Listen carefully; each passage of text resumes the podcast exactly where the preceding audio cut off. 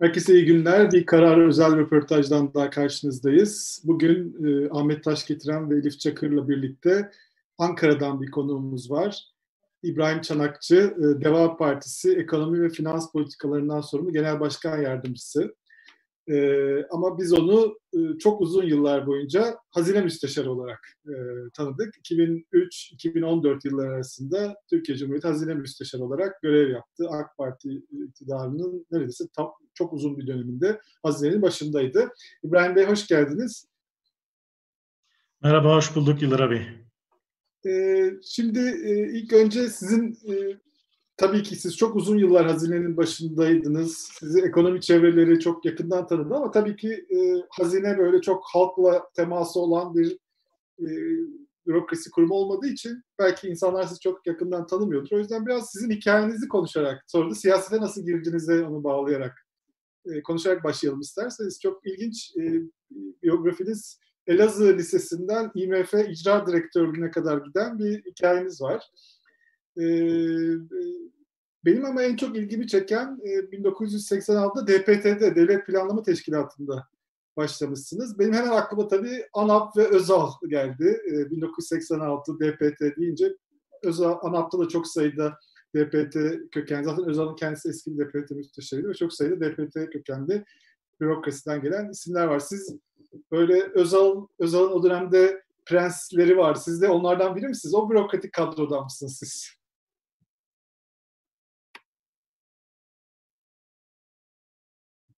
Ben bir mikrofonunuzu açarsanız. Evet, şu anda duyuyoruz. Evet. Teşekkür ediyorum Yıldıray Bey. Öncelikle Elif Hanım, Ahmet Bey e, programınıza konuk ettiğiniz için. E, dediğiniz gibi ben 1986 yılında Devlet Planlama Teşkilatı'nda uzman yardımcısı olarak mesleki kariyerime başladım. Tabii o zaman yaş itibariyle ve konum itibariyle o dediğiniz grup içinde değildim ama rahmetli Yusuf Bozkurt Özal'la birlikte çalışma imkanımız oldu. Biz planlamaya başladığımızda kendisi Devlet Planlama Teşkilatı'nın müsteşarı idi. Ee, bir müddet kendisinin altında çalışma e, şansını yakaladık. Ee, çok tabii güzel yıllardı. O zaman Devlet Planlama Teşkilatı'nın gerçekten e, bir okul olma özelliğini koruduğu, muhafaza ettiği yıllardı. Devlet Planlama Teşkilatı'nda uzman yardımcısı, uzman ve daire başkanı olarak görev yaptım. Daha sonra 2000 yılında BDDK'ya, BDDK'nın ilk kuruluş yılında BDDK'ya geçtim. Bankacılık Düzenleme ve Denetleme Kurumu'na. Orada da yine daire başkanı, bilahare e, kurul ikinci başkanlığı görevini yürüttüm. Ardından 2003 yılı Mayıs ayında Hazine Müsteşarlığı görevine atandım. 2014 e, Ağustos ayına kadar bu görevi yürüttüm. 11 yıl, e, 3 ay Hazine Müsteşarlığı görevini yürüttüm. Ve o tarihte de emekli oldum. Emekli olduktan sonra da Uluslararası Para Fonu'nda icra direktörlüğü görevi üstlendim. Türkiye'yi ve 7 Doğu ve Orta Avrupa ülkesini Uluslararası Para Fonu'nun icra kurulunda temsil ettim. İki yani yıl aşkın bir süreyle. MF'de yöneticilik yaptınız. Elbette, Herkesin evet. Yani orada tabii bir Uluslararası Para Fonu'nun bir memuru veya bir çalışan olarak değil de oradaki karar organı olan icra kurulunda 8 ülkeyi, Türkiye dahil 8 ülkeyi temsil ettim. Ve ilk defa bu temsil görevini Türkiye o dönemde üstlenmişti. Gerçekten güzel yıllardı, güzel dönemlerdi ve Türkiye'nin uluslararası para fonundaki ağırlığı ciddi biçimde artmıştı ve Türkiye orada temsil pozisyonunu elde etmişti. Ve ilk temsil görevini de yürütmek bize kısmet oldu. Şimdi yine ne orada bir arkadaşımız geliyor var. bu temsil İbrahim Bey ne anlama geliyor bu temsil görevi? Şimdi Uluslararası Para Fonu'nun 24 kişilik bir icra kurulu var. Bütün kararlar bütün kararlar e, önemli kararlar o icra kuruluna geliyor. Orada görüşülüyor, orada değerlendiriliyor ve orada onaylanıyor.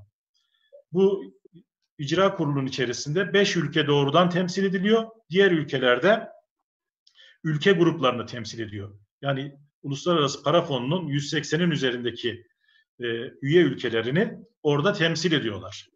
Ve bu gerçekten icraî fonksiyonları önemli olan bir kurul. Bütün kararlar, kritik kararlar orada alınıyor. Dediğim gibi Türkiye daha önceden başka ülkeler, Belçika tarafından temsil ediliyordu. Daha sonra biz kendi grubumuzu oluşturduk ve Türkiye o ülkeleri, yedi ülkeyi temsil görevini üstlendi. Ee, şimdi de orada bir arkadaşımız var. Ee, o temsil görevini yürütüyor. Dönüşümlü olarak e, bu temsil yapılıyor. Bizden sonra Çek Cumhuriyeti yaptı ama yine tekrar Türkiye'ye geldi. Böyle bir yapı söz konusu. İki yıl o görevi yürüttükten sonra e, İslam Kalkınma Bankası Başkanı'na özel danışmanlık e, göreviyle Cidde'ye gittim. İki yılda Cidde'de bu görevi yürüttüm. Daha sonra e, Sayın Genel Başkanımızın başlatmış olduğu bu siyasi e, çalışmaların içinde yer aldım.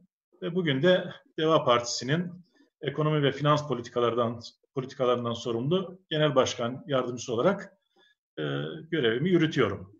Kısaca e, geçmiş bu. O o zaman hemen siyasete gelebiliriz. Niye siyaset? Yani Ali Babacan'ın hatırına mı siyasete girdiniz? Yoksa yani üzerime bir yük düşüyor Türkiye için, ülke için. E, bu yüke talip olmalıyım gibi bir e, misyon duygusu mu söz konusu? Yani çok açıkçası ikincisi diye diyebilirim Ahmet Bey. Ee, yani bizim görev yaptığımız dönem hazine müsteşarı olarak gerçekten Türkiye'nin en e, parlak yıllarıydı. Yani e, 2003-2013 dönemi Türkiye'nin birçok göstergede zirveyi yakaladığı bir dönemdi. Yani şöyle bir bakacak olursak yani faizlerin yüzde dört buçuğa düştüğü, enflasyonun yüzde beşleri gördüğü, milli gelirin 950 milyar dolara zirveye çıktığı, fert başına milli gelirin 12.480 dolara yükseldiği, Türkiye'nin 20 yıl aradan sonra yatırım yapılabilir ülke statüsü kazandığı, yani tabiri caizse Türkiye'nin birinci sınıf ekonomiye dönüşme e, yol, yolculuğunda yani çok önemli bir merhale kat ettiği, yani bir adım kaldığı, bir adım daha atabilmiş olsa yüksek gelirli ülkeler grubuna geçeceği bir dönemdi bu dönem. Tabii bu dönemin içinde, bu teknik çalışmaların içinde olmaktan her zaman için hem büyük bir heyecan duyduk hem de, hem de büyük bir onur duyduk. Fakat daha sonraki dönemlerde yavaş yavaş bu kazanımların geriye doğru gitmesi hakikaten hepimizi çok üzdü. Hani genel başkanımızın da sıklıkla vurguladığı gibi bir siyasi çalışmanın içine girip düşüncelerimizi, tecrübelerimizi, önerilerimizi paylaşmak, kamuoyuyla paylaşmak, halkımıza anlatmak noktasında gerçekten hem bir ahlaki hem de bir toplumsal sorumluluk e, hissiyle aslında bu çalışmaların içine girmiş olduk. Yani şöyle bir baktığımızda Deva Partisi'nin 90 kişilik kurucular kurulunda da aynı ruhu, aynı heyecanı görüyoruz. Yani biz e, siyaseti gerçekten bir meslek olsun diye, bir meşguliyet olsun diye yapmıyoruz. Yani bütün arkadaşlarım için bunu söyleyebilirim. Siyaseti ideallerimiz için, ilkelerimiz için, değerlerimiz için e, yapıyoruz. Yani bu ruhla, bu heyecanla bu çalışmaların içerisine girmiş bulunuyoruz. Zor bir alan bu. Yani teknokrat e, alandaki gibi e, daha sakin, hani serin kanlı bir alan değil. Büyük e, mücadelelerin olduğu bir alana girmiş oluyorsunuz. Yani bu zor tercihi e, nasıl yaptınız? Yani evde vesaire İbrahim Bey bu zor alana girelim mi girmeyelim mi gibi herhangi bir şey oldu mu? Açıkçası olmadı. Yani e, dediğim gibi hani idealler, ilkeler, değerler e, ön plana alınınca e, bu kararı vermek çok da zor olmadı bizim için. E, zorluklarına da katlanacağız. Peki İbrahim Bey, şimdi siz Özal döneminden e, çalışmış bir bürokratsınız. Yani AK Parti'nin getirdiği e, AK Parti bürokratı diyemeyiz değil mi size?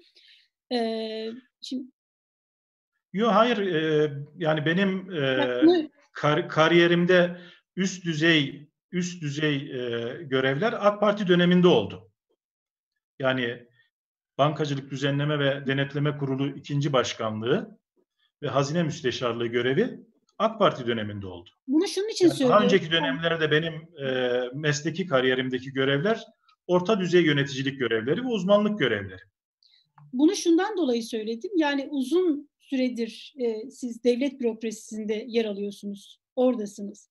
Yani biraz önce işte e, başarılardan bahsettiniz. Enflasyon e, oranının te, işte tek hali indiğinde gördük.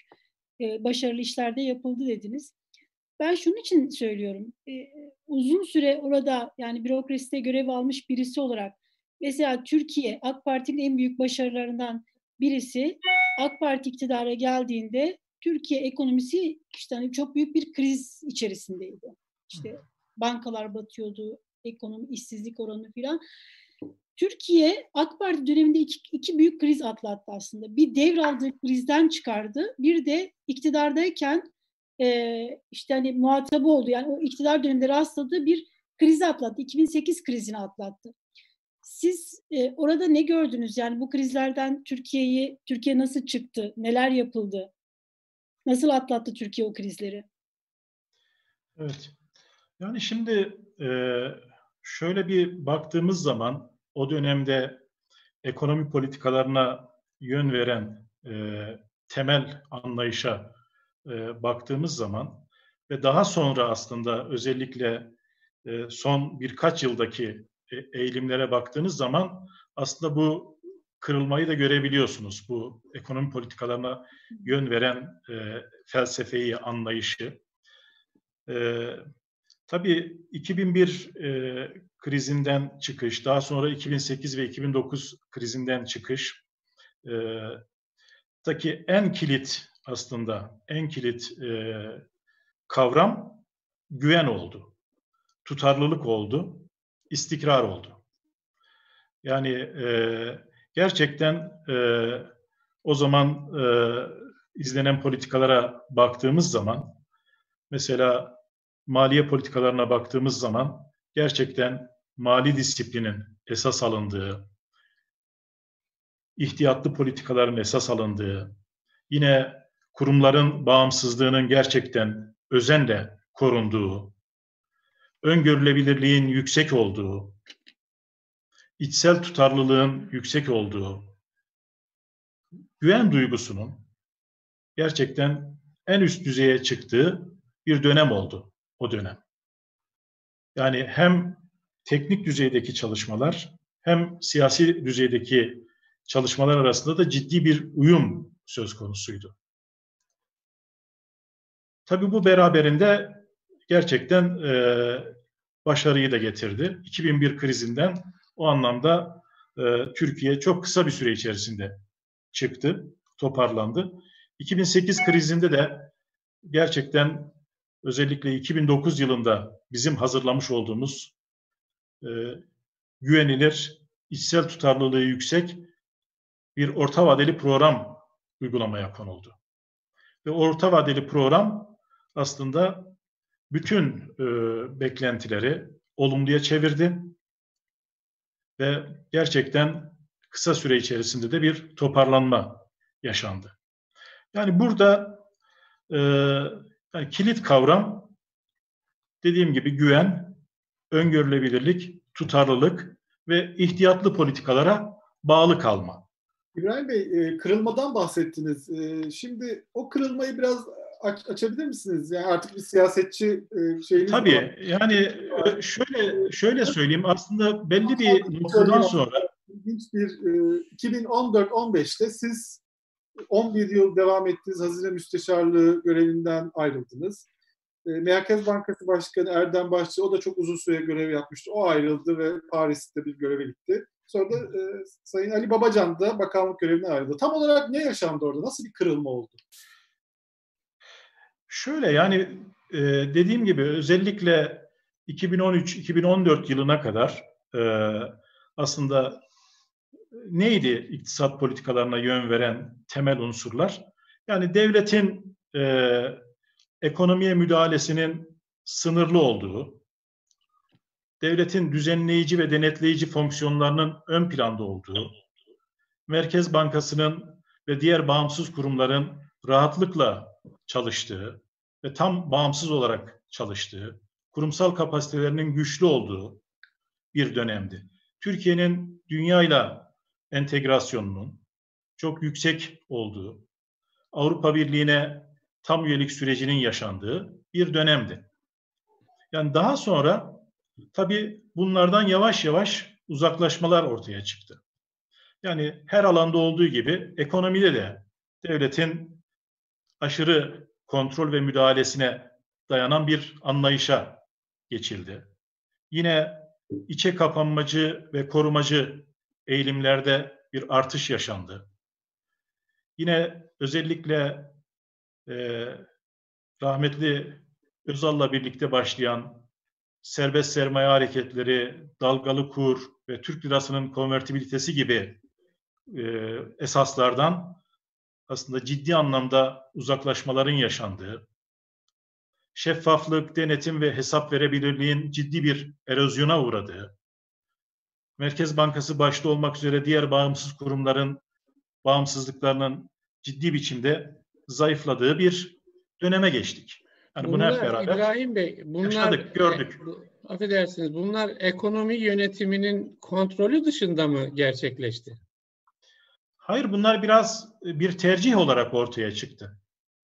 Yani daha Kimin çok tercihi? bir tercih, hükümetin ekonomi yönetiminin bir tercihi olarak ortaya çıktı. Yani daha çok devlet kontrolünde, daha çok içe kapanık, daha çok e, korumacı bir yaklaşımla meseleler ele alınmaya başlandı. Tabii bunun ekonomiye de ciddi yansımaları oldu. Ekonomik performansa da ciddi yansımaları oldu açıkçası. Yani e, biraz önce Elif Hanım sordu hani neydi e, başarılı kılan e, işte başarılı kılan aslında bunların tam tersi yaklaşımdı. İşte başarısızlıklar ve zayıflama da bunlarla beraber ortaya çıkmış oldu. Ne oldu? İşte bizim 2013 yılında 20 yıl aradan sonra kazanmış olduğumuz kredi yatırım yapılabilir kredi notumuzu ne yaptık? 3 ee, yıl sonra kaybettik. 2016 yılında kaybettik. Bununla beraber ülkenin risk birimi yükseldi. Yani bunlar çok önemli unsurlar. Yani çok bilinmiyor belki görünmüyor ama yani sizin doğrudan yatırım performansınızı da etkiliyor. Sizin ödediğiniz risk primini de etkiliyor. Sizin e, algınızı da etkiliyor. E, bunlarla beraber tabii Türkiye'nin özellikle yatırım performansı, büyüme performansında da ciddi bir zayıflama ortaya çıktı. Yani bakın, İbrahim Bey bir şey soracağım. Orada e, Ali Bey döneminde hatırlıyorum. Bu orta gelir e, grubunda kalma e, olayı. Yani Ali Bey'in o zaman bahsettiğini e, düşünüyorum. Şimdi diyorsunuz bir tık daha olsaydı yüksek gelir grubuna geçebilirdik. Oradaki patinaj olayı neden oldu? Yani Haklısınız. şimdi de mesela ona şimdi Ahmet de, Bey evet onu orta gelir tuzağı deniliyor. Evet. Orta gelir tuzağı deniliyor. Yani Türkiye dediğim gibi 2013 yılında orta gelirden yüksek gelirli e, ekonomiler sınıfına geçme noktasında işte eşik 12.500 dolar civarında bir rakamdı yanlış hatırlamıyorsam. Bizim de e, ra, e, rakamımız 12.480 dolardı. Çok az bir şey kalmıştı. Sonra ne oldu? Bakın geçen sene 9127 dolara düştü bizim fert başına milli gelirimiz. Hani 12.480'den 9127 dolara. Yani eğer bu yıl ekonomide bir küçülme ortaya çıkarsa ve döviz kuru bu seviyelerde kalırsa bu rakam aslında 7500 dolarlara gidecek. Yani Türkiye orta gelir grubunda kalmak değil, onun da alt sıralarına doğru inmeye başlıyor. İşte orada e, bu biraz önce konuştuğumuz hani unsurlar devreye giriyor. Burada siz gerçekten hani ihtiyatlı politikalardan vazgeçtiğinizde, kurumların bağımsızlığını zayıflattığınızda, şeffaflıktan, öngörülebilirlikten uzaklaştığınızda böyle bir sonuç ortaya çıkıyor.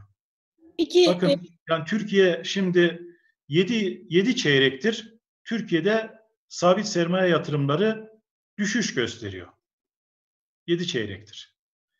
Hani büyüme tamamen tüketim ağırlıklı ve kredi pompalamasına dayalı bir büyüme performansı söz konusu. Ona rağmen, ona rağmen bakın Türkiye'nin 2018 yılındaki büyümesi yüzde 2.9 yani geçen yıl, yılki büyümesi yüzde 0.9 yani e, iki yılın ortalaması 1.8 yani bu yıl bir küçülme yaşanırsa aslında ki yani tahminler o yönde biz son 3 yılda aslında reel olarak küçülmüş olacağız. Ama son, Büyümeyi bir tarafa peki, bırakın. Şey, e, bir dakika şey Yıldıray'cığım bir saniye.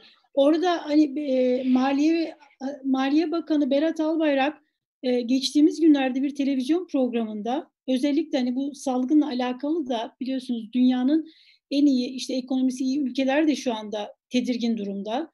Hani büyük buhran benzetmeleri yapılıyor ve bu salgın sonrası işte ekonomilerin yani iyi ülkelerin bile e, tahribat göreceği e, gündemde. Fakat e, Maliye Bakanı şöyle söyledi. Dedi ki evet dünyada bir daralmaya gidilebilir, küçülme olabilir ama Türkiye buradan pozitif ayrımcılıkla çıkacak. Siz bu görüşe katılır mısınız? Yani bahsediyorsunuz daralmadan evet. ama evet. E, daha çok e, üzerinden zaman da geçmedi. Çok daha yeni bunu söyledi. Bunu evet. gerekçe olarak da bu ilk çeyrekteki yüzde dört buçuk büyüme e, oranı gösteriliyor. Evet. İsterseniz bu dört buçukluk büyümenin bir değerlendirmesini yapalım. Ondan sonra Elif Hanım'ın e, sorusuna geçeyim. Şimdi bu ilk çeyrekteki yüzde dört buçukluk büyüme bu yılın Ocak, Şubat, Mart aylarının geçen yılın Ocak, Şubat, Mart aylarıyla mukayesesine göre bir büyüme. Şimdi bizde koronavirüs salgını Mart'ın ikinci yarısında ortaya çıktı. Dolayısıyla koronavirüs salgınının etkilerini tam olarak bu rakamlar yansıtmıyor. Sadece bir 15 günlük sürenin etkisi var. Yani dolayısıyla biz etkilenmedik, e, bizim büyüme performansımız bundan etkilenmedi demek doğru değil. Yani birinci nokta bu. İkincisi aslında yüzde dört buçuk beklenilen büyümenin de altında gerçekleşen bir büyüme oldu. Yani ortalama büyüme beklentisi bu çeyrek için yüzde beş nokta iki idi. Hatta yüzde altının üzerinde büyüme bekleyenler vardı. Yüzde dört buçukluk büyüme aslında bu salgının bizi birinci çeyrekte de beklenenden daha fazla etkilediğini ortaya koyuyor. Üçüncü nokta, üçüncü nokta burada bir baz etkisi de söz konusu. Yani Türkiye geçen yılın ilk çeyreğinde yüzde 2.3 küçülmüştü. Yani şimdi siz 2.3 küçülmenin üzerine yüzde 4.5'luk bir büyümeden bahsediyoruz. Dolayısıyla bunu da dikkate almak gerekiyor. Belki bir son bir noktada tabii büyümenin kalitesi de çok önemli. Yani hangi kaynaktan besleniyor büyüme? Bu da çok önemli. Yatırımdan mı besleniyor? Tüketimden mi besleniyor? İhracattan mı kaynaklanıyor? Öyle bakınca da aslında ciddi bir sıkıntıyla karşı karşıyayız. Büyüme tamamen tüketim ağırlıklı. Net ihracatın katkısı negatif, yatırımların katkısı negatif. Şimdi tabii biz ümit ederiz, temenni ederiz ki Türkiye bu krizden en az etkilensin ve pozitif büyümeyi gerçekleştirsin. Bundan bir vatandaş olarak, e, bir birey olarak büyük bir memnuniyet duyarız, büyük bir mutluluk duyarız. Hiç kimse Türkiye'nin küçülmesini temenni etmez. Ama hani gerçekçi de olmak lazım. Gerçekleri de kabullenmek lazım ve ona göre de stratejiler geliştirmek lazım. Şimdi piyasa beklentisi bu yıl Türkiye ekonomisinin daralacağı yönünde. Uluslararası Para Fonu'nun beklentisi yüzde beş civarında bir daralma. Avrupa Birliği Komisyonu'nun beklentisi yüzde 5.4 civarında bir daralma ve piyasa beklentileri de yüzde bir buçuktan beşe kadar varan daha yukarılara çıkan daralma şeklinde. Ama tabii biz hükümetin büyüme tahminini bilmiyoruz. Yani ortaya konulmuş bir bütçe, ortaya konulmuş bir revize program, ortaya konulmuş bir makro çerçeve yok. Yani sadece pozitif büyüme gerçekleştireceğiz demek yeterli olmuyor. Bunların rakamlarla ve içsel tutarlılığı olan bir şekilde ortaya konulması lazım. Yani burada zaten bizim özellikle yani 17 Mart'ta daha sonra da 18 Nisan'da yapmış olduğumuz o tavsiyeler, öneriler e, açıklamalarında altını çizdiğimiz önemli bir husus bir an önce bir an önce hükümetin bir revize program, orta vadeli program açıklaması lazım. Revize bir bütçe açıklaması lazım ve nasıl bir makro çerçeve öngörüyor? Geleceği nasıl öngörüyor? Bunu kamuoyuyla paylaşması lazım. Şimdi Avrupa Birliği ekonomilerinin bu sene yüzde yedi buçuk daralacağı öngörülüyordu. Dünya ekonomisinin de yüzde üç daralacağı öngörülüyordu. Yani Nisan ayında yapılan tahminler bu yöndeydi. Yani daha sonra Uluslararası Para Fonu Başkanı'nın ve Avrupa Birliği Merkez Bankası Başkanı'nın açıklamalarını hep beraber takip ettik.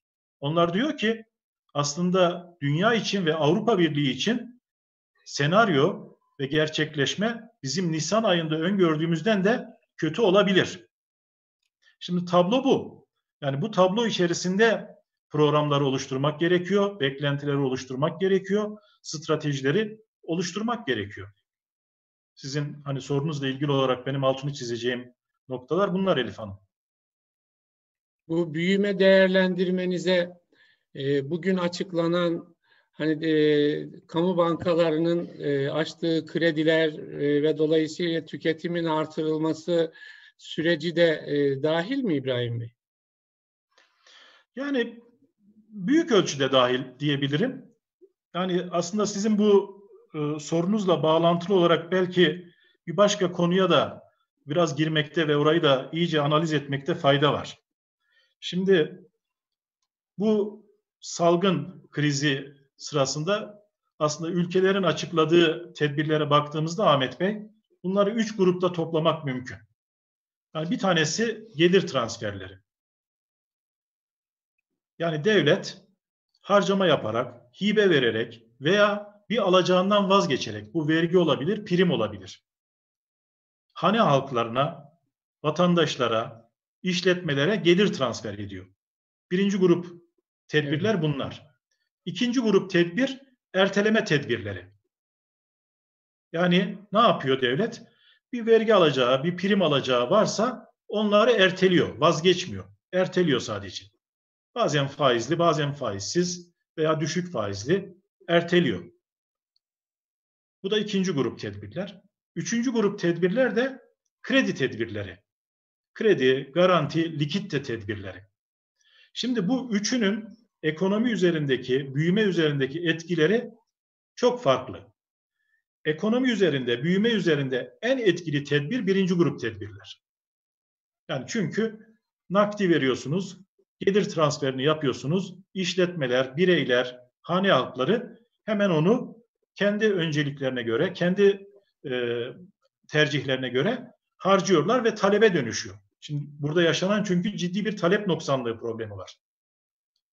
Evet. Aynı zamanda da bir arz tıkanıklığı var. Şimdi en etkili olan birinci grup tedbirler. Daha sonra ikinci grup e, ve üçüncü grup tedbirler geliyor. Şimdi biz de paketlere baktığımız zaman, açıklanan paketlere baktığımız zaman birinci grup tedbir, tabii bu konuda çok detaylı bilgiler de paylaşılmıyor maalesef kamuoyuyla.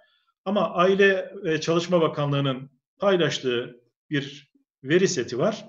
Orada birinci grup tedbir 11,5 milyar. Yani 5,5 milyon haneye 5 bin lira, şey, biner lira pardon yardım. Toplam 5,5 milyar hane halklarına yapılan bir yardım var. İşte kısa çalışma ödeneği var. Ücretsiz izin için yapılan ödemeler var. Bunların toplamı 11,5 milyar lira. İşte kredi tedbirleri... Peki bu 600 milyar çarpan etkisi nedir? İbrahim Bey. Hani, Ona da geleyim. Yani kredi tedbirleri siz çok 200... küçük bir rakamdan bahsediyorsunuz çünkü. Yani açıklanan evet, evet. milyar sonra işte esas esas şey 200 208 210 milyar civarında bir kredi tedbiri var. Bu son açıklanan paket hariç tabii. Evet. Son açıklanan paket hariç.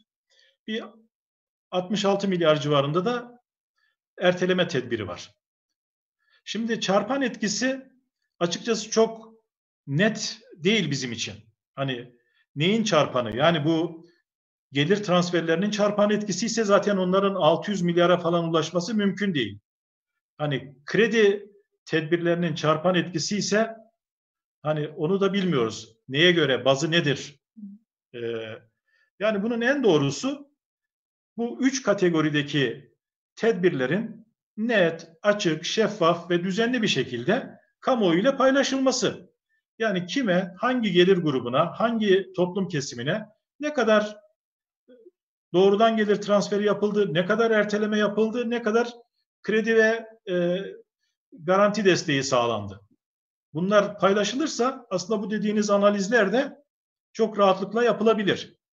Yani sizin sorunuzla bağlantılı olarak tabii bunlar ekonomiyi hani gerçek anlamda, ciddi anlamda canlandırabilecek, e, küçülmeyi durdurabilecek, pozitif büyümeye geçirebilecek adımlar olarak gözükmüyor çok açıkçası.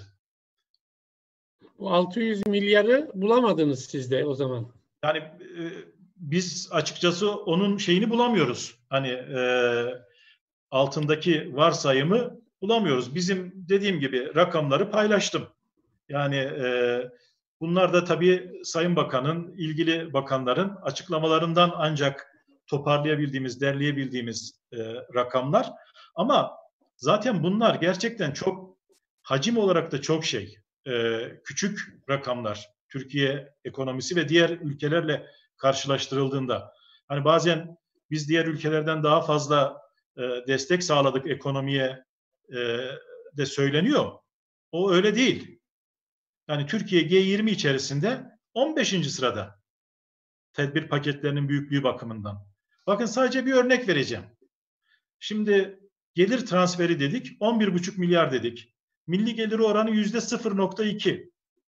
Almanya'nın bu kategoride sağladığı tedbir miktarı milli gelirinin milli gelirinin yüzde 10'u. Yani neredeyse bizim 40 katımız. Yani ikinci grup tedbir 66 milyar, bizim milli gelirimiz oranı yüzde bir buçuk. Almanya'nın sağladığı yüzde 14.6 yani 10 katımız. Üçüncü grup tedbir kredi tedbiri dedik 208 milyar. Milli gelirimize oranı yüzde dört buçuk. Almanya'nın açıkladığı yüzde otuz. Yedi katından fazla. Yani e, bunu hani Sayın Genel Başkanımız da birkaç defa altını çizdi. Almanya nasıl bunu sağlayabiliyor? İşte bütçe disiplinini zamanında koruduğu için sağlayabiliyor. Mali kuralı zamanında yerleştirdiği için sağlayabiliyor. E şimdi bizim de gerçekten bir mali kuralımız olmuş olsaydı, biz de gerçekten iyi senelerde, iyi yıllarda tasarruf etseydik, böyle sıkışılan yıllarda e, ve baskı altında kalınan yıllarda da harcayabilseydik, bu e, krizi daha kolay aşardık.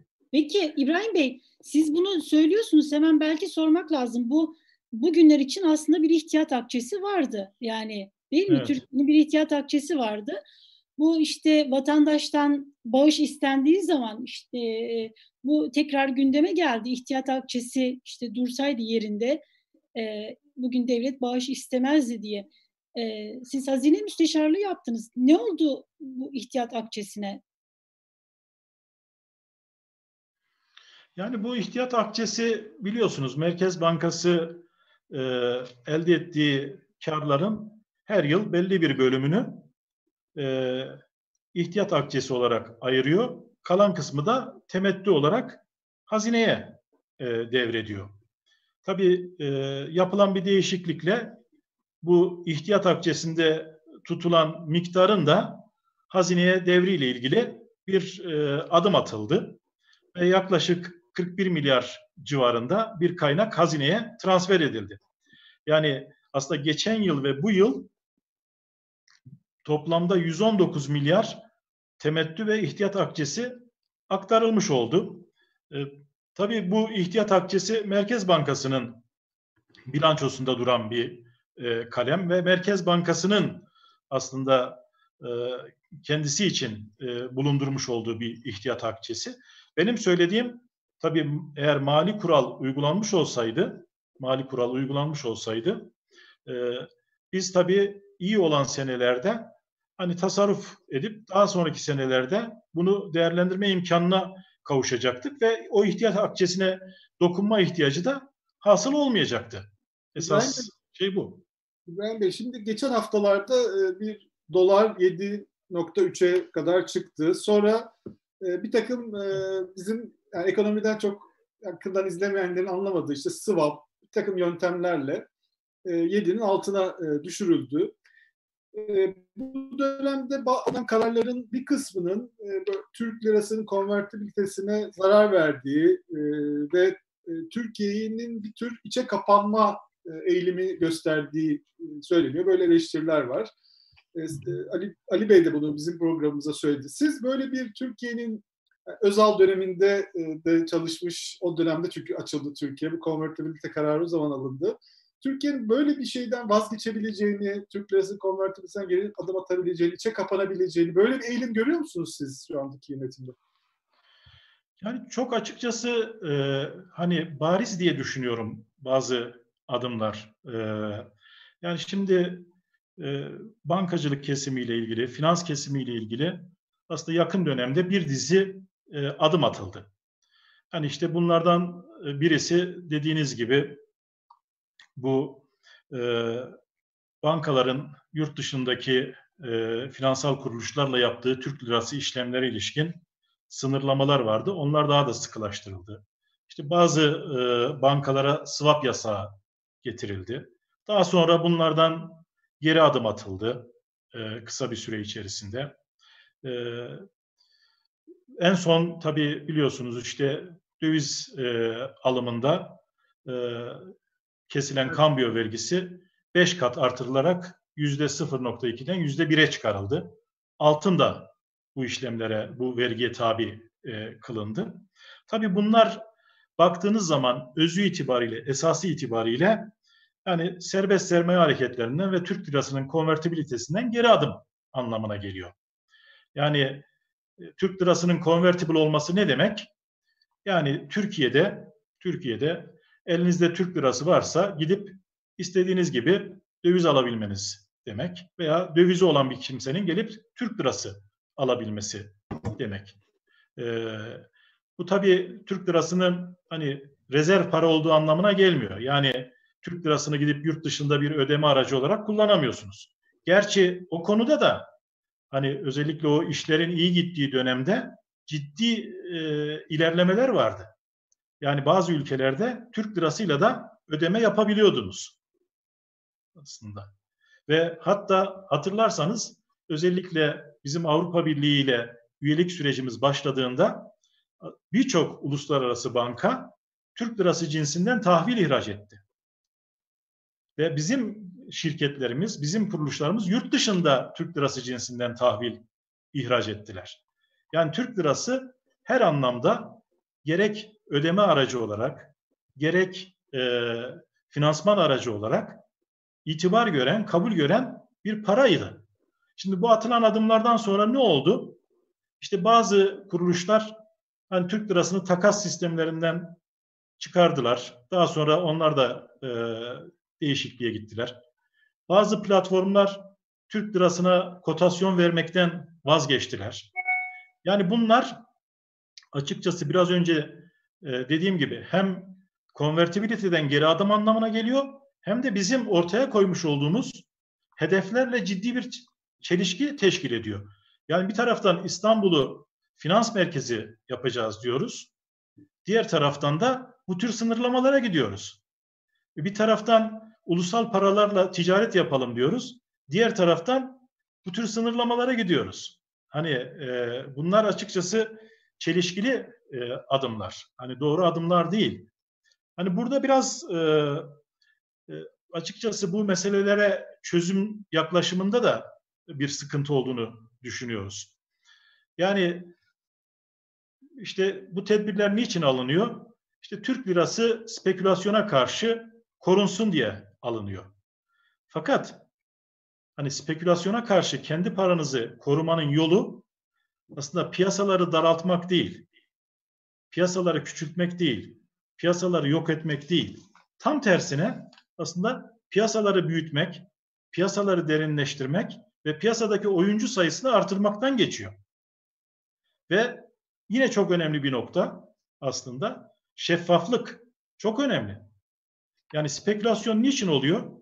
Şeffaflık yoksa, asimetrik bilgi varsa, yani bir kişinin sahip olduğu bilgiyle diğer başkasının sahip olduğu bilgiler arasında bir farklılaşma varsa, bu tabii spekülasyonu da beraberinde getiriyor. E şimdi siz hani şeffaflığı sağlamıyorsunuz, asimetrik bilgiyi engellemiyorsunuz. İşte piyasaları yok edip piyasaları ortadan kaldırarak hani sorunu çözmeye çalışıyorsunuz. Bu açıkçası çok doğru bir şey değil. Bakın ben size 2008-2009 döneminden bir örnek vereyim. Bu kriz başladığında 2008-2009 küresel krizi yine benzer kaygılar vardı. Yani herkes şunu söylüyordu. İşte Türkiye özel sektörün borcu yüksek. Türkiye özel sektörün borcunu ödemede zorlanabilir mi? Biz o zaman Merkez Bankası, Hazine, BDDK, SPK bir araya geldik. Dedik ki yani bu özel sektörün borçluluğu ile ilgili elimizde ne kadar veri varsa hepsini kamuoyuyla paylaşalım. Yani bu borcun kompozisyonu nedir? Hangi sektörlerdedir? Döviz dağılımı nedir? Vade dağılımı nedir? Hangi dönemde ne kadar geri ödenecek? Bunun e, alacaklıları kimlerdir? Bunların çevrilme e, riski nedir? Bu bilgilerin hepsini o zaman paylaştık ve o zaman görüldü ki aslında sorun öyle abartıldığı kadar da büyük değilmiş. Hani biraz önce sordunuz bu e, krizlerden nasıl çıkıldı? İşte bu ilkeler doğrultusunda çıkıldı. Yani şeffaflıkla çıkıldı, öngörülebilirlikle çıkıldı.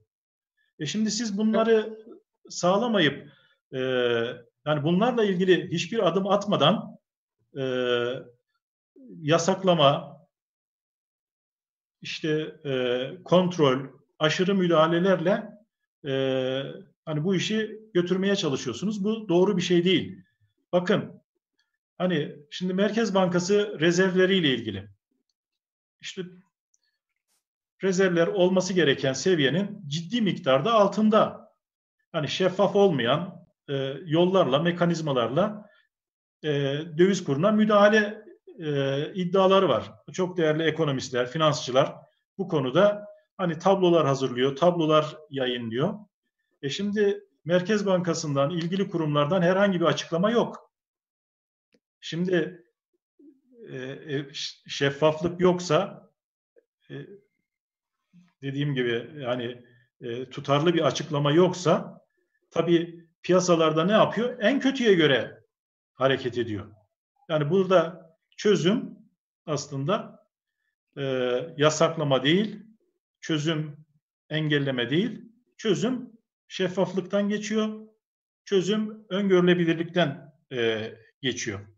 Yani İbrahim e, Bey, e, araya bir girmek istiyorum. Biraz önceki e, yani koronavirüsle bağlantılı e, bir takım tedbirleri açıklarken de aklıma geldi. Yani burada bir çaresizlik mi var?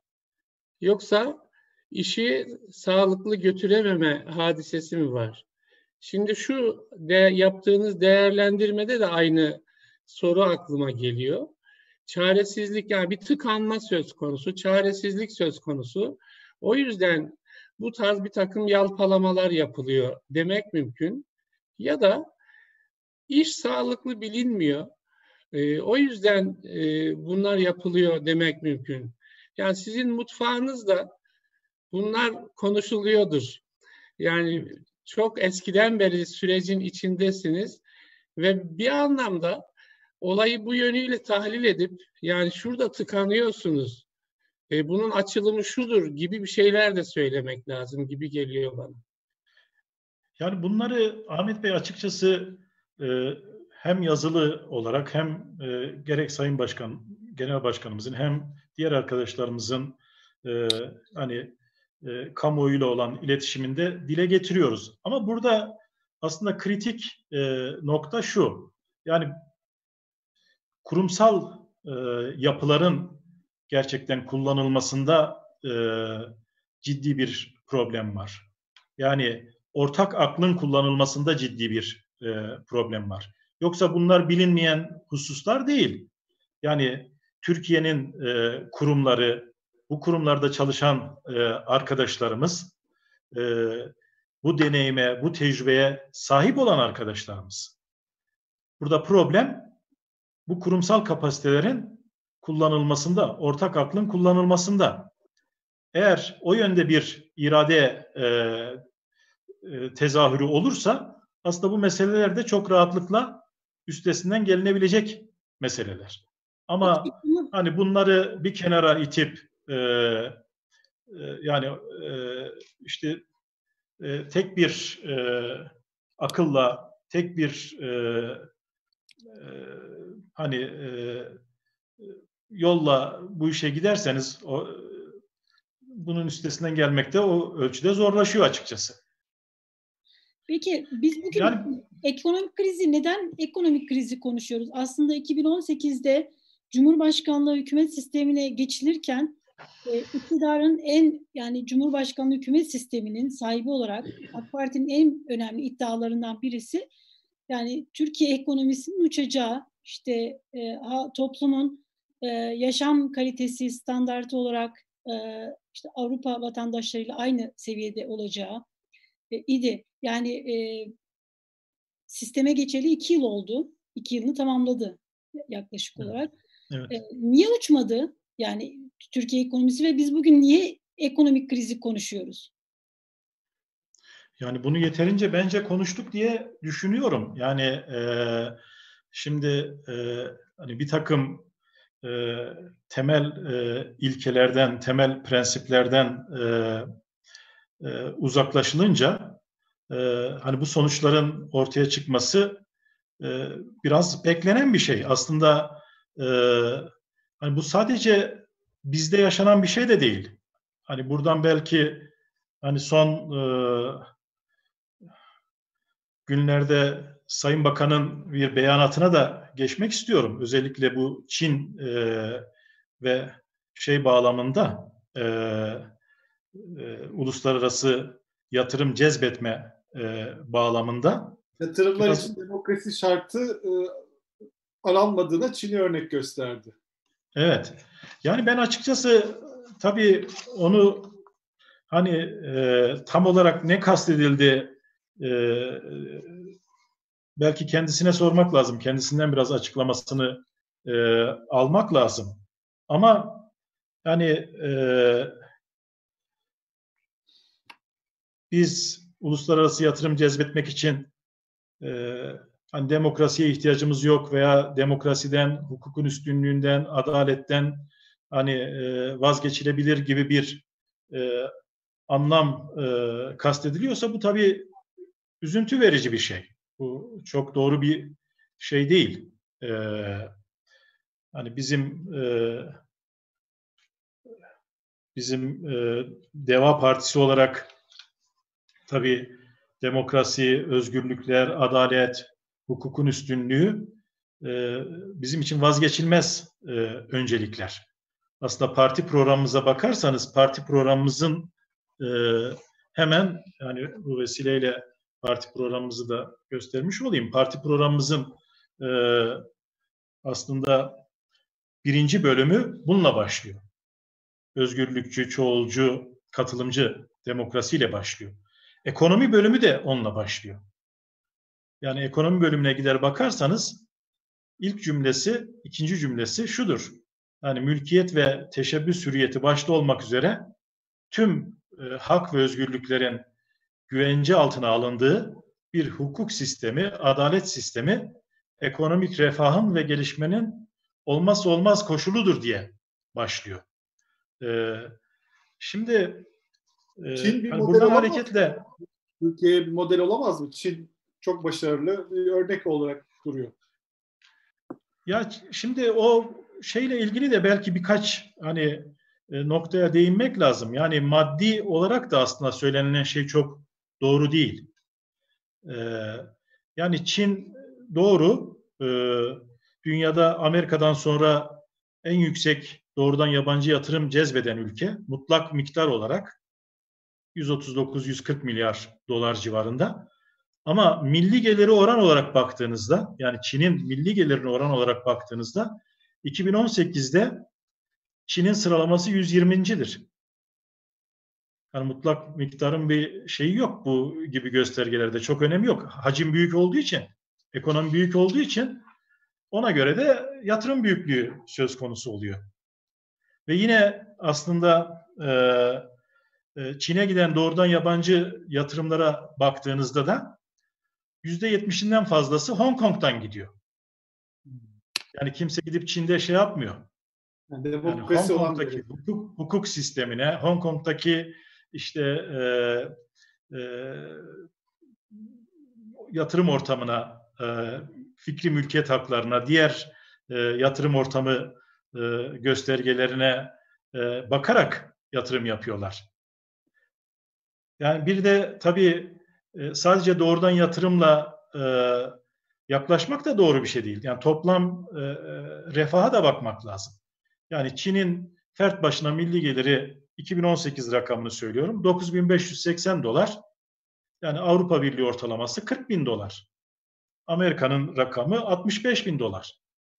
Yani sadece bir doğrudan yabancı yatırım rakamına bakarak e, oradan bir sonuç çıkarmak çok doğru değil. Şimdi esas sizin sorunuzla ilgili olarak Elif Hanım, şimdi bütün şeylere baktığınızda aslında bütün e, göstergelere baktığınızda yani gerek ekonomik performans, gerek insani gelişmişlik endeksi, rekabet edilebilirlik endeksi gibi böyle birçok göstergeye baktığınızda ilk 20 ülkede ilk 20 ülkede Amerika Birleşik Devletleri hariç başkanlıkla yönetilen tek bir ülke yok.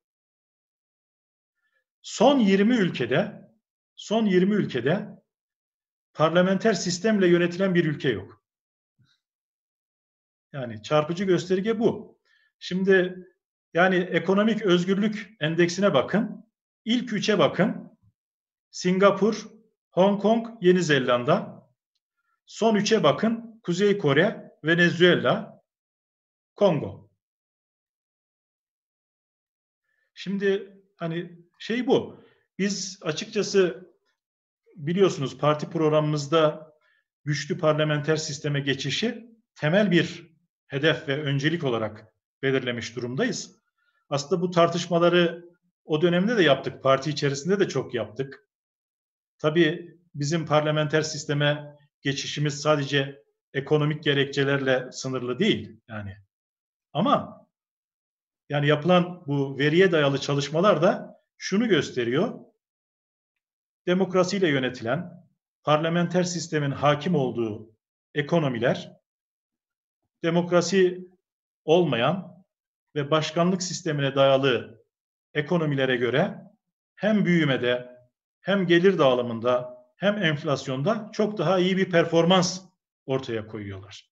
Bu da çok açık.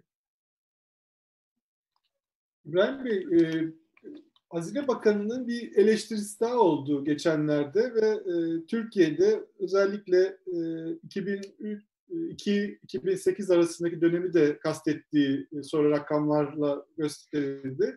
E, e, dövizin çok düşük kurda seyretmesi sayesinde Türkiye'nin ithalat cenneti haline geldiğini söyledi ve ithalatla ilgili de bir takım kısıtlamalara gidildi. Bu eleştiriye ne diyorsunuz? O dönem gerçekten Türkiye'de bir ithalat cenneti haline geldi. Bunun yapısal sonuçları mı oluyor şu anda? Şimdi e, Yıldıray Bey, e, yani Türk lirası e, reel olarak tabii 2003 sonrası dönemde değer kazandı. Hani bu bir gerçek. E, Yani nominal olarak da değer kazandığı yıllar oldu veya ara dönemler oldu.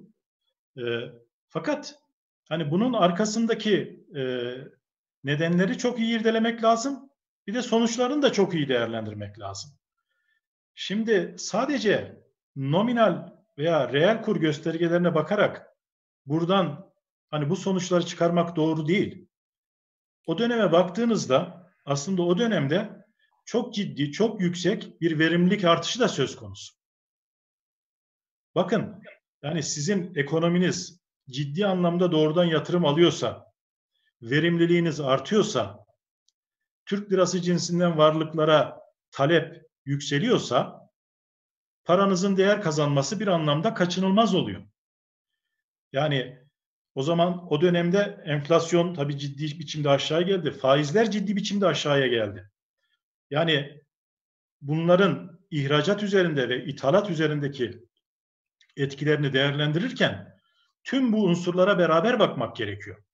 Yani sadece reel kura bakarak, döviz kuruna bakarak böyle bir sonuç, böyle bir değerlendirme yapmak sağlıklı değil. Yani ekonomilerin gerçekten verimlilik artışına dayalı büyüdükleri dönemde paraları değer kazanır. Bu kaçınılmaz bir şeydir. Yani Güney Kore'ye gidip bakılsın, Almanya'ya gidip bakılsın, Japonya'ya gidip bakılsın. Bunların gelişme kalkınma süreçlerindeki paralarının değerlerine bakılsın. Yani bu çok net bir şekilde ortaya konuluyor ve görülüyor. Yani e, siz Türk lirasının değerini sürekli zayıflatarak oradan bir rekabet avantajı çıkarmaya çalışırsanız bu doğru bir şey değil. Yani rekabet avantajı nereden gelmeli? Verimlilik artışından gelmeli. Yenilikçilikten gelmeli. Yani teknolojik ilerlemeden gelmeli. Katma değeri yüksek mal üretmekten gelmeli. E şimdi buradan hareketle işte ithalat cenneti ve işte gümrük duvarlarıyla siz e, hani ekonominizi korumaya çalışırsanız bu da çok sağlıklı bir yaklaşım değil. Bakın bunları Türkiye denedi. Yani 70'li yıllarda biz bunu yaşadık. Yani yüksek gümrük duvarlarıyla korunan bir sanayimiz vardı.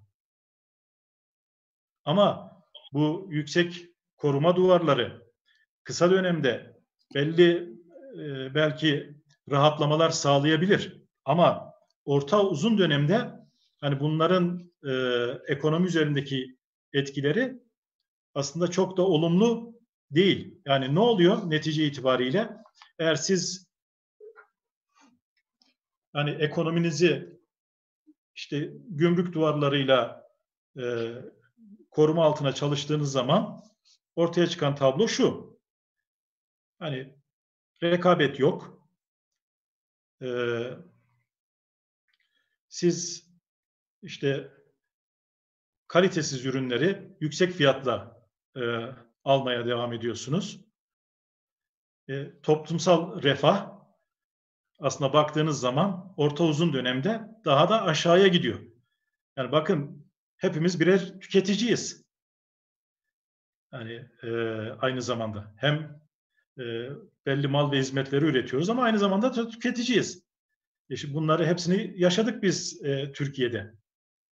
Yani ne zaman ekonomimizi dışa açtık, ne zaman e, rekabet e, ortamı zenginleşti, işte kalite de artmaya başladı, fiyatlar da aşağıya gelmeye başladı ve toplumsal refah da aslında artmaya başladı. Yani dolayısıyla aslında rekabetçiliği iki şekilde sağlayabilirsiniz. Yani ya koruma duvarlarıyla siz belli sektörleri, belli ürünleri e, koruma altına alırsınız. Ya da o sektörleri, o ürünleri küresel ölçekte rekabet edebilecek bir yapıya kavuşturursunuz. İşte yapılması gereken bu ikincisi. Biz hani Deva Partisi olarak bu ikincisine e, talibiz. Öyle diyeyim. Yani Türkiye'yi 70'li yıllara götürmeye değil, Türkiye'yi geleceğe taşımaya talibiz. Peki e, İbrahim Bey, e, dış güçler işte ekonomimize saldırıyor deniliyor. E, dış güç saldırıları bir ülkenin ekonomisini bozar mı? Şimdi, Var mı böyle bir şey? Yani siz e, bürokratsınız, uzun yıllar kaldınız. Yani evet. bu güç saldırıları nasıl bir şey? Yani, e... Elif Hanım şimdi e, yani biraz önce konuştuk. Piyasalarda her zaman spekülatörler de olur, manipülatörler de, de olur. Ama bunlarla hani e, mücadele yöntemi çok önemli. Bunlara karşı atılacak adımlar çok önemli. Bir de böyle her e, uluslararası yatırımcıyı, her e, e, atılan adımı o pencereden görmek de çok sağlıklı değil. Bakın Türkiye yabancıların yabancıların Türkiye ekonomisindeki varlıkları değişiyor böyle aydan aya değişiyor ama Merkez Bankası uluslararası yatırım pozisyonu diye bir veri açıklıyor. Yani Türklerin yurt içindeki yerleşiklerin yurt dışında ne kadar varlıkları var? Yurt dışında yerleşiklerin Türkiye'de ne kadar varlıkları var? Şimdi son rakam, son açıklanan rakam 550 milyar dolar civarında. Yani bizim milli gelirimizin önemli bir kısmı, yüzde yetmişinden fazlası. Şimdi bu insanlar gelmişler Türkiye'ye yatırım yapmışlar doğrudan yatırım yapmışlar veya sizin ihraç ettiğiniz tahvilleri, bonoları almışlar. Veya size mevduat getirmişler, mevduat tutuyorlar. Yani ekonominize güvenmişler, bu yatırımları yapmışlar. Yani şimdi her e, atılan adımı, her alınan kararı yatırımcılar açısından söylüyorum. Böyle bir e, hani perspektiften yorumlamak çok sağlıklı değil. Yani onlar Türkiye ekonomisinin zayıflamasını niçin istesinler? Hani çünkü burada ciddi anlamda yatırımları var. Yani bu yatırımları kaybetmek isterler mi? Bu yatırımlardan zarar etmek isterler mi? Ha bunların içerisinden dediğim gibi bu e, ortamlardan yararlanarak spekülasyon yapanlar olabilir. Bunlardan yararlanarak manipülasyon yapanlar olabilir. Ama onlarla ilgili yaklaşımı, nasıl yaklaşılması gerektiğini de biraz önce konuştuk.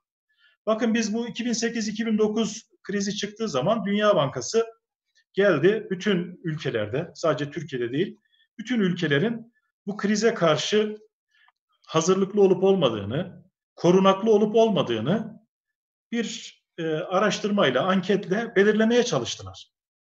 Ve sonunda dediler ki yani Türkiye ekonomisi e, gerçekten hani bu tür e, krizlere karşı küresel bir krizdi çünkü orada dayanıklı bir konumda. Hani bu tür e, hareketlere karşı dayanıklı bir konumda. Çünkü risk paylaşımını dengeli bir şekilde yapmış. Yani o zaman çıkan tablo buydu.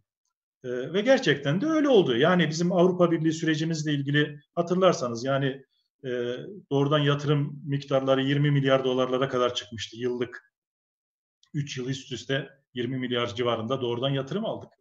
E şimdi her konuya böyle bir düşman, her konuya bir e, böyle bir dış güç perspektifinden e, yaklaşmak çok sağlıklı değil, çok doğru değil. Yani kendi işimize odaklanmamız gerekiyor.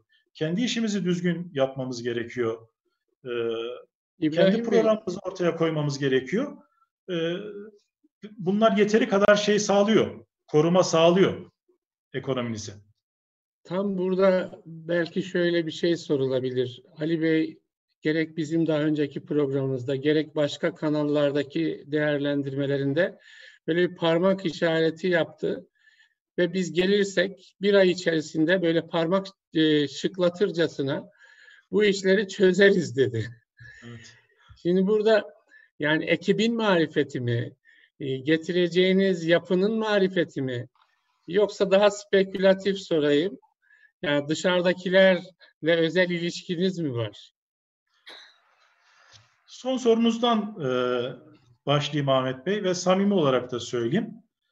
Yani biz bütün çalışmalarımızı kendimiz, kendi ekibimiz ve kendi birikimimize dayalı olarak yapıyoruz. hiç kimseden ne bir akıl desteği ne de bir e, e, hani e, başka moral destek almış de- değiliz. Bu çalışmalar bizim programımız 24 çalışma grubu 300'e yakın uzman arkadaşımız çalıştı. Aylarca çalıştılar. Ve bu programı bu şekilde ortaya çıkardık. Tamamen kendi emek ürünümüzdür bu program. Şimdi sorunuzun diğer kısmına gelince hani bu işleri düzeltmek için aslında neye ihtiyaç var? Hani başta da konuştuk. işte program boyunca da konuştuk. Tabii Türkiye böyle doğal kaynak zengini olan bir ülke değil. Petrolü yok, doğal gazı yok, başka doğal kaynağı yok. Türkiye neye dayalı olarak büyüyor? Neye dayalı olarak kalkınma hamlesini yürütüyor? Geleceğe olan güvene dayalı olarak. Yani Türkiye'nin potansiyelini olan e, güven ve yatırımla büyüyen, ihracatla büyümesi gereken ve büyüyen bir ekonomi. Şimdi dolayısıyla burada kurumlar çok önemli. Güven çok önemli. Yani geleceğe yönelik potansiyelinize dayalı olarak büyüyorsanız güven çok çok önemli. Çünkü o güven duygusunu ve öngörülebilirliği sağlayamazsanız kimsenin gelip sizin ülkenize yatırım yapması, sizin yatırımcınızın da yatırım yapması söz konusu olamaz. O, güven duygusu çok önemli. O güven duygusunu da neyle sağlayacaksınız? Bir, kurumlarla sağlayacaksınız. İki, politikalarla sağlayacaksınız. Şimdi genel başkanımızın bir ay içinde düzeltiriz dediği şey kurumlarla ilgili yapılanma. Yani biz geldiğimizde kurumların tekrar bağımsızlıklarına kavuşması, profesyonel yaklaşımlarına kavuşması ve bu kurumların kapasitelerinden en üst düzeyde yararlanılması konusunu bir ay içinde hallederiz. Şimdi geriye kalan politika konusu o da programımızda çok açık, çok net. Aylarca emek verildi ve programımız ortaya konuldu. Ana çerçevemiz, ana stratejimiz belli. Şimdi biz parti olarak işin mutfağındaki arkadaşlar detayları da çalışıyoruz. Artık bu politikaları, bu programları, bu projeleri, stratejileri nasıl projelere dönüştürebiliriz? Spesifik projeleri nasıl dönüştürebiliriz? Onun çalışmasını da yapıyoruz. Dolayısıyla yani e, halkımızın teveccühü olur, e, ilk seçimlerde yönetim e, yetkisini de e, kazanırsa partimiz hazırlıkları tamam inşallah. Çok kısa süre içerisinde de bu e, sorunlar aşılır. E, bu güven tesis edilir. İbrahim Bey, biz, e, biz kendi emeğimize güveniyoruz. Bağlantılı bir soru daha e, Yıldıray'cığım. Yani kurumlar, kurumlar, kurumlar diyorsunuz ısrarla. Hani bir de laf dinleyen kurumlar. Yani sanki öyle de bir sorun söz konusu. Onun içinde kurumlar üzerinde tasarruflarda bulunuluyor. Yani bu laf dinlemesi de önemli değil mi kurumların? Sizin eğer siz bir çerçeveyi ortaya koymuşsanız kurumların görev alanlarını, tanımlarını net bir şekilde ortaya koymuşsanız aynı zamanda hesap verebilirliği de beraberinde getirmiş, sağlamışsanız bu konuda endişe etmeye gerek yok. Atamalarda da liyakati esas alan bir yaklaşım ortaya koymuşsanız hiç endişe etmenize gerek yok. Tam konularda. ben bir soru sormak istiyorum size. Ee, şimdi bir takım rakamlar üzerine konuşuyoruz ekonomiyle ilgili. Ee, siz çok fazla kurumlar ve güvenden bahsettiniz. Şimdi bu rakamları üreten bir kurum var, TÜİK diye ve bu kurum çok önemli bir kurum. Fakat son dönemde orada yapılan atamalar, onun başlıkları değişti ve e, hükümete, iktidara çok yakın isimler e, biri vardı zaten. Yerine başkası geldi ve çok tartışıldı bu. Siz e, uzun yıllar, 11 yıl boyunca hazine müsteşarlığı görevinde bulunmuş, bu rakamlarla iş yapmış e, bir isim olarak şu anda TÜİK'in açıkladığı rakamlara güveniyor musunuz? Şimdi e, yani somut bilgiler olmadıkça, somut veriler olmadıkça, yani bu konularda spekülatif yorumlar yapmayı doğru bulmam açıkçası Yıldıray Bey. Yani kişilerle ilgili de değerlendirme yapmayı doğru bulmam. Çünkü o kişilerin donanımlarını, e, tecrübelerini bilmiyorum açıkçası. Yani TÜİK'in rakamları ile ilgili de spekülatif bir yorum yapmak doğru olmaz. Ama ama böyle bir algı oluşuyorsa bu algıyı ivedilikle gidermek gerekiyor. Biz zaten programımızda spesifik olarak bu konuya da yer verdik. Yani TÜİK konusuna yer verdik. Bakın ben her yerde söylüyorum. TÜİK'in bağımsızlığı benim için, benim açımdan Merkez Bankası'nın bağımsızlığından daha önemlidir diyorum. Bakın Merkez Bankası hata yapabilir, yanlış yapabilir. Bunun sonuçları hani TÜİK'in yanlış yapmasından, hata yapmasından daha da hafif olabilir. Çünkü bir şeyi ölçemiyorsanız, doğru ölçemiyorsanız onunla ilgili politika geliştirmeniz de mümkün değil. Böyle şüphelen rakamlar var mı? Yani bu kadar olmaz dediğiniz enflasyon ya da başka rakamlar oluyor mu şu anda açıklananlar? Şimdi rakamlar arasında tabii ki e, bazen tutarsızlıklar olabiliyor. Yani e, büyüme rakamlarıyla ilgili de olabiliyor, enflasyon rakamlarıyla ilgili olabiliyor. Yani bunun çözümü bunun çözümü çok açıkçası yine şeffaflıktan geçiyor. Yine yine e, uluslararası en iyi uygulamalarla tutarlılığın testinden geçiyor. Yani TÜİK'in aslında normalde bu çalışmalarda işte Eurostat'ın kullanmış olduğu standartları kullanıyor olması lazım. Yine Uluslararası Para Fonu'nun bir takım istatistiklerle ilgili standartlarını kullanıyor olması lazım. Yani TÜİK'in bunları sürekli olarak kamuoyuyla paylaşması gerekiyor. Yani bu istatistiklerin, bu verilerin nasıl değerlendiğine dair e, ve bu e, standartlara uygunluğuna dair kamuoyunu doyurucu bir şekilde bilgilendirmesi gerekiyor. Yani biz de zaten programımızda onu vurguluyoruz ve diyoruz ki yani TÜİK'in bağımsızlığını güçlendireceğiz. Bu çok önemli.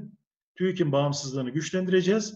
Yayınladığı istatistikleri olan güveni ve kurumun kredibilitesini de sağlamlaştıracağız. Bu açıdan. Ama spesifik dediğim gibi yani konularla ilgili, kişilerle ilgili yorum yapmak çok doğru olmaz. Ben şimdi yine e, siz kişilerle ilgili e, yorum yapmak doğru değil dediniz ama bunun önemli olduğunu düşünüyorum. Biliyorsunuz Cumhurbaşkanı Erdoğan'ın ekonomiyle alakalı şöyle bir tezi var. Yani faiz düşerse enflasyon da düşer. İktisatçılar bunun iktisat bilimine aykırı olduğunu iddia ediyorlar, öyle söylüyorlar. Siz bu konuda ne diyorsunuz? Bir de hani uzunca süre e, Sayın Erdoğan'la yakında çalıştınız. Bunu mesela hani size söylediğinde, konuştuğunda ya da konuştunuz mu bunu? Size söylediğinde sizin yorumunuz ne oldu ya da tepkiniz ne oldu? Merak ederim bunu. Bu konu tabii toplantılarda zaman zaman gündeme gelmiştir. Ee, hani bunun teorik altyapısıyla ilgili şimdi burada sizleri ve izleyicilerimizi sıkmaya gerek yok. Bunun teorik altyapısı e, biraz açık ve net. E, e, bunu çok fazla tartışmaya gerek olmadığını düşünüyorum. E, tabii orada mekanizmaların çalışması da önemli. Yani bizde e, faiz enflasyon ilişkisi biraz da kur üzerinden de çalıştığı için aslında şimdi bir doğrudan e, üretim maliyetlerinin bir unsuru olarak fiyatları belki artırıcı bir etkisi olabilir ama özellikle e, kur üzerinden etkiyi ve talep üzerinden etkiyi e, sınırlandırma yoluyla da tersine bir e, mekanizma söz konusu. E, işte bunları e, zaman zaman konuşmuşluğumuz olmuştur e, açıkçası. İkna edemediniz mi? Edememişiz demek. Peki bu 18 Nisan'da... İbrahim Bey, İbrahim Bey bu faiz konusu Sayın Cumhurbaşkanı'nın duyarlılığını da biliyoruz ama hani dışarıdan finans bulmaya çalışırken de bir ciddi e, tezat söz konusu.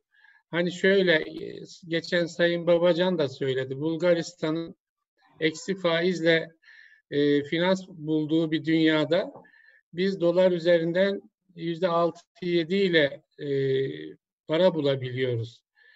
Şimdi yani bir yandan mesela içeride enflasyon faiz dengesinde hep faiz aleyhine konuşuyoruz. Ama dışarıdan para bulurken de böyle bir çelişki söz konusu. Ya doğrusu benim aklım almıyor. Neden mesela Bulgaristan böyle bir e, finans bulabiliyor da biz bulamıyoruz? E, nedir bunun dinamiği? Dinamiği işte başından beri konuştuğumuz hususlar Ahmet Bey. Yani e, e, risk priminizin artmış olması. E, hani e, risk priminizle ne ile alakalı? İşte biraz önce konuştuğumuz e, hususlarla alakalı. Yani e, para politikasıyla alakalı, maliye politikanızla e, alakalı, e, e, öngörülebilirliğinizle alakalı, işte risklerinizle alakalı. Yani bu riskleri yönetmekte sıkıntılar ortaya çıktığı zaman tabii e, ödemek zorunda kaldığınız faiz de o derecede yüksek oluyor. Şimdi biraz önce söyledim yani Türkiye'nin yatırım yapılabilir ülke notunu kaybetmesi çok önemli diye. Yani şimdi yatırım yapılabilir ülke e, statüsünde olduğunuz zaman ödeyeceğiniz işte risk birimi diyelim ki yüzde bir buçuk, iki veya iki buçukken şimdi siz bugünkü koşullarda yüzde beş buçuk, altı hatta yüzde altı buçuklara kadar çıktı. Bu ne demek? Yani siz Amerika Birleşik Devletleri hazine tahvillerine ödenen faizin üzerine o kadar fazla bir ödeme yapıyorsunuz. E şimdi biz bu yatırım yapılabilir ülke notumuzu muhafaza etmiş olsaydık, bu güven unsurunu muhafaza etmiş olsaydık, e bugün işte yüzde beş buçuk daha fazla prim ödemek yerine yüzde bir buçuk prim ödeyecektik. Yani şimdi e, şurada rakamlar da e, var e, açıkçası. E, şimdi bizim e, işte son rakamlar gerçi burada hemen yanımda yok ama işte Rusya'nın ödediği, Endonezya'nın ödediği, Hindistan'ın ödediği e, risk primleriyle bizim risk primlerimize baktığımız zaman da ciddi bir uçurum söz konusu. Yani Bulgaristan'dan daha büyük bir risk primine mi e, sahibiz biz İbrahim Bey? Elbette, elbette. Öyle. İbrahim Çok Bey, dramatik değil mi? Maalesef. Evet. Maalesef. Ee, şimdi siz e, Ali Bey'le e, bakanken bürokrat olarak çalıştınız. Şimdi sizin genel başkanınız. Ee, nasıl bir fark var arada? Nasıl çalışma sisteminizde bir değişiklik oldu mu? Nasıl diyaloglarınız? Şimdi bir genel başkan olarak nasıl görüyorsunuz? Onunla nasıl ilişki kuruyorsunuz? Nasıl bir fark var arada? Bakan Ali Babacan'la Genel Başkan Ali Babacan arasında. Siz de yeni siyasete girmiş oldunuz. Tabii biz de yani biraz daha uyum sürecindeyiz öyle e, diyeyim. Yani Sayın Genel Başkanımız tabii uzun yıllardır siyasetin içerisinde. Ama e, tabii bizim e, birkaç aylık e, bir süre uyum sağlamaya çalışıyoruz. Ama hani Genel Başkanımız tabii farklı bir e, liderlik profiliyle ortaya çıkmış durumda. Gerçekten ortak akla önem veren, katılımcılığa e, önem veren, e, herkesi dinlemeye, herkesi anlamaya önem veren bir yaklaşım sergiliyor. Yani saatlerce sürüyor toplantılarımız. Tek tek herkesin görüşleri alınıyor, değerlendirmeler alınıyor. Ona göre kararlar oluşturuluyor. E, o noktada bir e, hani sıkıntımız, bir e, sorunumuz yok açıkçası. E, uyum içerisinde çalışmalarımızı yürütüyoruz. Evet. Yani biraz e, tabii bizim e, konularımız da e, nispeten yine e, teknik e, içerikli konular da oluyor zaman zaman. E, işte bunları Son olarak şöyle bir şey soralım isterseniz. Şimdi çok fazla bütün rakamlardan konuştuk. Çok hem zaten Türkiye'nin bir ekonomik kriz vardı Türkiye'de. Bir de şimdi küresel bu korona meselesi yüzünden küresel bir ekonomik kriz de bunun üzerine gelecek. Ee, tabii bunun nereye kadar varabileceği kestirilemiyor. Yani bunun krizin derinliği tam olarak kestirilemiyor. Siz böyle bütün rakamları hakim olan Türkiye ekonomisini yönetmiş bir isim olarak e, bu kurtarılabilir durumda bu Türkiye. Yani siz mesela yani toparlanabilir mi bu? Kolay olabilir mi toparlanmak yoksa öyle bir karşınızda hani bir enkaz mı görüyorsunuz? Hayır yani Türkiye e, doğru adımlar atılırsa yani bu krizin e, üstesinden gelebilecek bir e, potansiyele sahip. Yani birkaç tane hususa çok dikkat etmek gerekiyor açıkçası. Yani bizim tabii nispeten yine avantajlı olduğumuz konular var, alanlar var. Mesela bizim borç yükümüz, özellikle kamunun borç yükü hani son yıllarda tekrar artmaya baş, başlamış olsa da yine düşük, nispeten düşük. Yani bu yüzde 28'lere kadar düşmüştü. Şimdi yüzde 33'lere e, e, çıktı. Ama bu yine çok düşük. Yani Türkiye'nin bir şeyi var, marjı var, bir alanı var orada. E, işte bankacılık tabii bizim önemli güçlü alanlarımızdan birisiydi. Orada çok dikkat etmek gerekiyor. Yani orada hakikaten çok dikkatli e, gitmek gerekiyor. Yani bu anlamda bu bankacılık sektörüyle ilgili son dönemde atılan adımları da açıkçası biraz biz kaygıyla takip ediyoruz. Yani gerek bankaların hani biraz da zorlama yoluyla e, işte kredi vermeye e, zorlanması, e, gerek e, e, hani kamu bankalarının e, sınırlarının ciddi anlamda e, zorlanması, bunlar açıkçası çok sağlıklı e, gelişmeler değil. Yani e, bankacılık sektörüne gerçekten ciddi bir özen ve hassasiyet göstermek gerekiyor. Yani oradaki güçlü yanımızı muhafaza etmemiz gerekiyor. Bu çok önemli. Bu çok önemli. Ee, üçüncüsü tabii bizim özel sektörümüzün çok ciddi bir dinamizmi var. Yani çok ciddi bir dinamizmi var ve krizlerle mücadele etme noktasında, baş etme, onların üstesinden gelme noktasında ciddi bir deneyimi ve esnekliği var. Şimdi bu üç nokta Türkiye'yi önemli avantajlar sunuyor. Bunları doğru değerlendirmek gerekiyor. Yani bütçe ile ilgili, kamu borcu ile ilgili söyledim. Yani e, şimdi siz gerçekten başından beri vurguladığımız gibi içsel tutarlılığı olan, gerçekçi, teknik kalitesi yüksek bir orta vadeli program hazırlasanız, burada da atmış olduğunuz adımlar, bu adımların işte bütçe performansına yansıması, bunların orta vadede nasıl geri alınacağını ortaya koyarsanız, yapmış olduğunuz parasal genişlemelerin orta vadede nasıl tekrar normalleştirileceğini ortaya koyarsanız, kaynak meselesinde daha somut, daha sağlıklı adımlar atsanız, yani bu sorunların üstesinden e, gelmek çok zor değil. Türkiye bu potansiyele sahip. Ama yeter ki doğru adımlar atılabilsin ve zamanında atılabilsin bu adımlar ve bütüncül bir şekilde atılabilsin. Yani şimdi sorunlardan birisi de çok bütüncül bir yaklaşım ortaya konulamıyor. Çok parça parça geliyor adımlar. Dolayısıyla kimse bütün resmi ve geleceği net bir şekilde göremediği için kararlar da beklenen etkiyi ortaya çıkaramıyor. Buralara dikkat etmek lazım.